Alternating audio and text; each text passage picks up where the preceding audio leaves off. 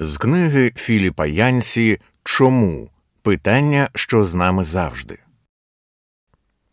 Мешканці Японії дають нам приклад того, як реагувати на велику катастрофу.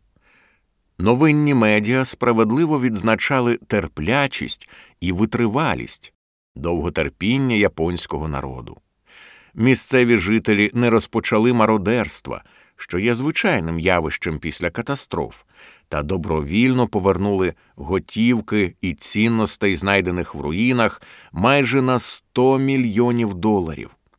Після цунамі тисячі евакуйованих тижнями спали в спортзалах і переповнених приміщеннях, годинами стояли в черзі, щоб отримати пляшку води та миску рису.